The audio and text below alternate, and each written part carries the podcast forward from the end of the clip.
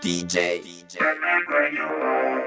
ba ba ba bang ba ba bang I'll be the don't you know. 조선시대의 어떤 연예인들이 우리 조상들을 즐겁게 했는지 알아보는 시간. 책을 읽어주는 전기수부터 입으로 각종 소리를 냈던 국기꿈까지. 한류의 조상, 케이팝의 원조를 찾아보는 시간. 조선 연예인 비사를 지금 시작합니다. 열다섯 번째 세상을 풍자하다 정수동 뭐 풍자라는 의미에 대해선 여러분 잘 아실 겁니다. 뭐 신문에 만평이라든지 뭐 비평으로 굉장히 많이 나오는데요. 보통은 이제 불합리한 세상사나 권력층의 잘못을 은유적으로 비꼬는 것을 풍자라고 합니다. 뭐 지금은 사람들이 잘 기억을 못 하는데 독재 정권 시절에 이제 신문도 재갈이 물려진 상태였는데요. 좀 유일하게 풀려졌던 게 바로 이 풍자 만화였다고 해요. 신문 제일 끝에 모서리 위쪽에 있었던 네 컷짜리 만화였죠. 뭐 고바우라든지 뭐 이런 만평들이 이제 이런저런 비꼼을 통해서 이제 국민들의 속을 시원하게 긁어줬다고 하는데요. 뭐 이 당시에도 뭐 사실 말 잘못하면 그랬고 얼마 전에 프랑스에서 큰 사건이 터졌죠. 샤를레 앱도라는 잡지에서 모, 무슬림의 신인 예언자죠. 모하메드를 파, 비평을 했다가 괴한들이 이제 총을 가지고 나- 난사하는 바람에 이제 경찰관과 어, 만평가들이 사망을 한 사례가 있었고 그 다음에도 노르웨이에서도 이제 총격 사건이 일어나는 바람에 사람들이 사망하는 일이 벌어졌습니다. 그러니까 이렇게 사실은 어, 은유적인 풍자도 어, 사람들의 심기를 거슬리게 되면 그때도 죽음을 면치 못했을 텐데 사실은 왕권이 신성시대에 있었던 조선시대에도 풍자와 해악은 굉장히 위험했습니다. 왜냐하면 이- 지금처럼 무슨 법적인 절차를 밟을 필요도 없이 죽을 수도 있었기 때문에 굉장히 위험했는데 그렇다고 조선시대에 풍자와 해악이 존재하지 않았느냐? 우리 조상님들이 어떤 분이십니까? 할 말은 다 하고 예, 부당함과 불편함은 참지 못하셨던 분이었죠. 예, 그래서 조선시대에도 뭐 만만치 않은 풍자와 해악이 존재했습니다.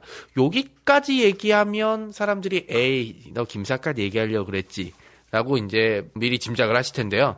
어, 저는 김삿갓 같이 잘 알려진 인물은 안 다룹니다. 김삿갓은 뭐 다 아는 사람이고 사실 김삿갓은 방송의 컨셉과는 맞지 않습니다. 어쨌든 영적이긴 하지만 양반이지 않습니까? 이 사람은 자신 신시한탄한 예, 그런 얘기들인데 저는 좀 더 잘 알려져 있지 않은 조선의 길거리 스타를 여러분한테 소개해 드리도록 하겠습니다. 정수동이라는 인물인데요. 음, 저도 자, 이번에 자료조사하면서 알게 된 인물입니다. 1808년 그러니까 정조가 사망하고 조선의 마지막 부흥기가 끝나고 몇 년 후에 이제 태어났는데요. 원래 본명은 정지훈이었습니다. 근데 이제 왜 정수동이라고 부르냐면 이 사람의 호가 수동이었기 때문이죠. 아, 자동 아니고 수동. 자동 아니고 수동이었습니다. 조선시대에 관해서 사람들이 오해를 굉장히 많이 하는 것 중에 하나가 이름이 있긴 했지만 보통은 이제 호로 많이 불렀습니다. 그러니까 이름을 직접 부르는 건 약간 멸시한다. 위에서 아래로 이제 내려다본다라는 뜻이기 때문에 쉽게 부를 수가 없었습니다. 그래서 그러면 이제 누가 이 얘기를 하니까 묻더라고요. 그럼 이름을 힘들게 왜 지어놨냐고. 뭐 그건 저도 잘 예, 모르겠습니다. 아무튼 어, 이 사람도 본명은 지훈이었지만 보통 호를 따서 똥이라고 불렀고 지금 우리한테도 정수동이란 이름으로 남겨져 있습니다. 어, 태어난 집안은 중인 집안, 역관을 지냈다고 해요. 이 조선 시대 역관은 대표적인 전문직으로 이제 우리가 알고 있는 번역, 통역입니다. 통사라고 부르는데요. 일본어를 하는 외통사, 그다음에 이제 청나라 중국어를 하는 중국어 통사 이런 사람들이 있었는데 어느 쪽 통사인지는 모르겠지만 어쨌든 네, 역관이었고 뭐 집안 대대로 역관을 지냈으니까 정수동 역시 역관을 해야 됐습니다. 그리고 아마 어릴 때부터 조기 교육을 받았을 것 같아요. 그런데 어, 이 사람은 평생 음, 관직에 오르지 않습니다. 그리고 이제 특유의 까칠함, 그 다음에 이제 재기발랄한 이제 말장난으로 세상을 비웃고 풍자를 했는데요. 아마 오늘날 태어났으면 비평가 내지는 만평가로 활동하지 않았을까 그렇게 생각을 하고 있습니다. 아 근데 기분이 그렇다 안 하나 기분이 꼭 논리가 신데렐라 구두맨키로 앞뒤가 딱딱 맞아야 되나 그러니까 이 사람이 근데 그냥 단순히 저기 입만 이제 잘 털었던 게 아니고 천재과 인물이라고 해요. 사실 이런 뭐 풍자라든지 비평은 머리가 좋으면 못 하거든요. 왜냐하면 이제 직접 얘기하는 게 아니고 한 단계 이제 꽈야 되기 때문에 그리고 이제 의도를 숨겨야 되지만 상대방이 봐서 의도를 알아채려야 된다는 약간 모순적인 상황에 처하기 때문에 정말 머리 좋은 사람들이 비평과 풍자를 할 수밖에 없거든요. 이 사람도 중인이긴 했지만 문장이 대단히 뛰어나고 특히 어려운 문장을 한 번만 봐, 도 이렇게 뜻을 알았다고 해요. 그러니까 뭐 한문으로 돼서 복잡한 뜻도 한번 보고 이제 해석을 잘했다는 뜻인 것 같은데요.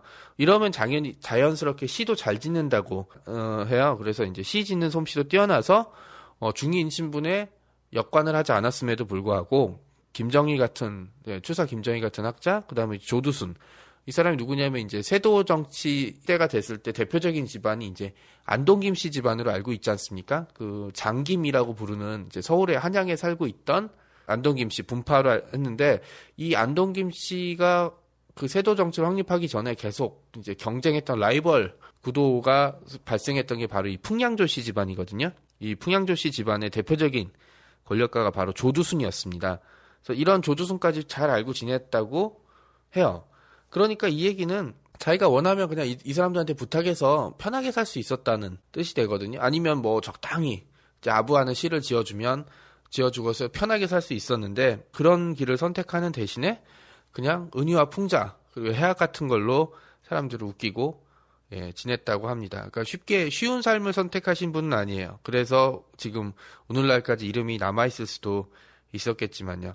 뭐 이렇게 말만 하면 대체 이 사람은 어떤 식으로 그 세상을 비웃고 권력을 조롱했느냐 이렇게 할 테니까 제가 재미있는 걸 하나 알려드릴게요. 하루는 이 사람이 조두순 앞서 얘기한 이 세, 세도가죠. 조두순의 집에서 열린 잔치에 초대를 받아서 갔다고 해요. 휘적휘적 가고 있는데 집에 도착하니까 이 집안에서 난리가 났다고 해요. 뭐냐면 조두순의 손자가 이렇게 놀다가 엽전을 삼켜버렸던 거죠. 그러니까 지금도 어, 가끔 뉴스에 애가 놀다가 동전이나 구슬 같은 걸 삼켜서 이제 막 기도가 막혀서 이제 사망했다거나 아니면 이제 간신히 위기를 넘겼다라는 뉴스가 나옵니다. 사실 이렇게 되면 옆에서 보는 사람은 그냥 해프닝인데 아, 이 당사자한테는 정말 미치고 팔짝 뛸 노릇이잖아요. 특히 부모나 이제 할아버지 할머니한테는. 그래서 이제 당연히 조두순이 이제 난리를 치면서 집안이 발칵 뒤집혔는데요. 근데 뭐 지금처럼 뭐 이렇게 위세척을 하거나 이럴 수가 없으니까 다들 이제 발만 동동 굴렀다고 해요. 근데 이제 이 난리 와중에 정수동이 무슨 얘기를 했냐면 어, 이렇게 얘기했다고요. 야, 야, 야, 야, 괜찮을 거야, 야. 야, 할아버지는 야, 수만 양 꿀꺽하고도 멀쩡했는데, 손자 고갓 한양 삼켰다고 뭐 죽겠냐? 안 그래?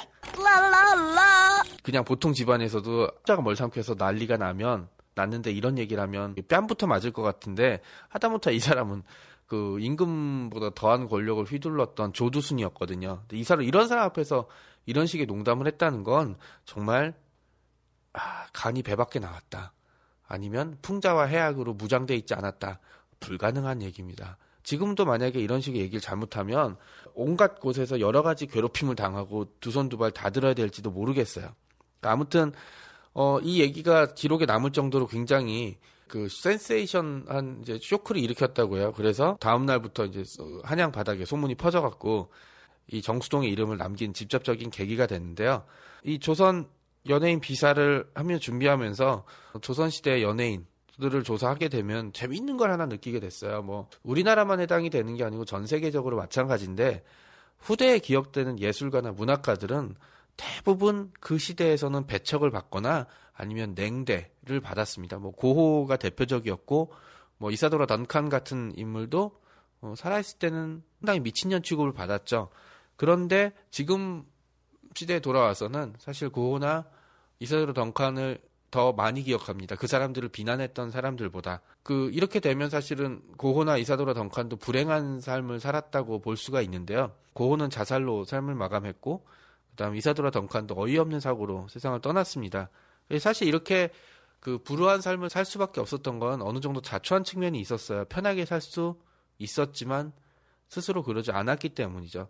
정수동 역시 그렇게 어, 권력을 풍자하고 비판하면서 사실은 삶이 순탄할 수가 없었을 거예요. 뭐 관직도 나가질 못했고, 그다음에 뭐 중인 집안이니까 돈을 크게 모으지도 못했을 것이고, 그래서 평생 가난한 삶을 살아갔는데 저는 이럴 때 더 안타까운 건 누구냐면 당사자는 그렇다 쳐도 가족들이 너무 안타까워요. 왜냐하면 당사자야 그걸 선택을 했지만 당사자가 아닌 사람들은 그거를 준비하거나 본인이 각오했던 일이 아니었기 때문이죠. 정수동은 이것 때문에 이렇게 가난하게 살다가 아들 어린 아들이라고 했으니까 이제 뭐 걸음 하나 갓 떼었는지 모르겠어요. 어린 아들이 이제 갑자기 아픈데 돈이 없어서 이제 약도 제대로 못 쓰다가 사망을 하고 말았죠. 그래서 이제 이런 죽음 앞에서 정수동이 시를 하나 남겼는데 죽은 아들이 옷차림이 너무 남루하니까 저승에서 못 알아보고 다시 돌려보내지 않을까라는 식의 안타까움 그리고 이제 말도 안 되는 희망이 공존하는 시를 남겼다고 합니다. 이런 걸 보면 이 삶이라는 게 뒤에 어떻게 남겨지는지 현세의 삶이 중요한지 불멸의 삶이 중요한지에 대해서 한번 좀 생각해 봐야 될 문제가 아닌가 싶습니다. 정수동이 살았던 시대는 사실 조선이 막을 내리던 시대였고요. 꿈도 희망도 없던 시대였습니다. 지금의 우리 시대는 과연 꿈과 희망이 있는지 생각을 좀 해봐야 될 문제였고요. 정수동은 이렇게 가족들과 가난과 고통에 시달리다가 어느 날 술에 취해서 잠들었다가 다시는 깨어나지 못했다고 해요. 어, 못했을 수도 있고 안 했을 수도 있다고 보여집니다. 그런 세상에서는 말이죠.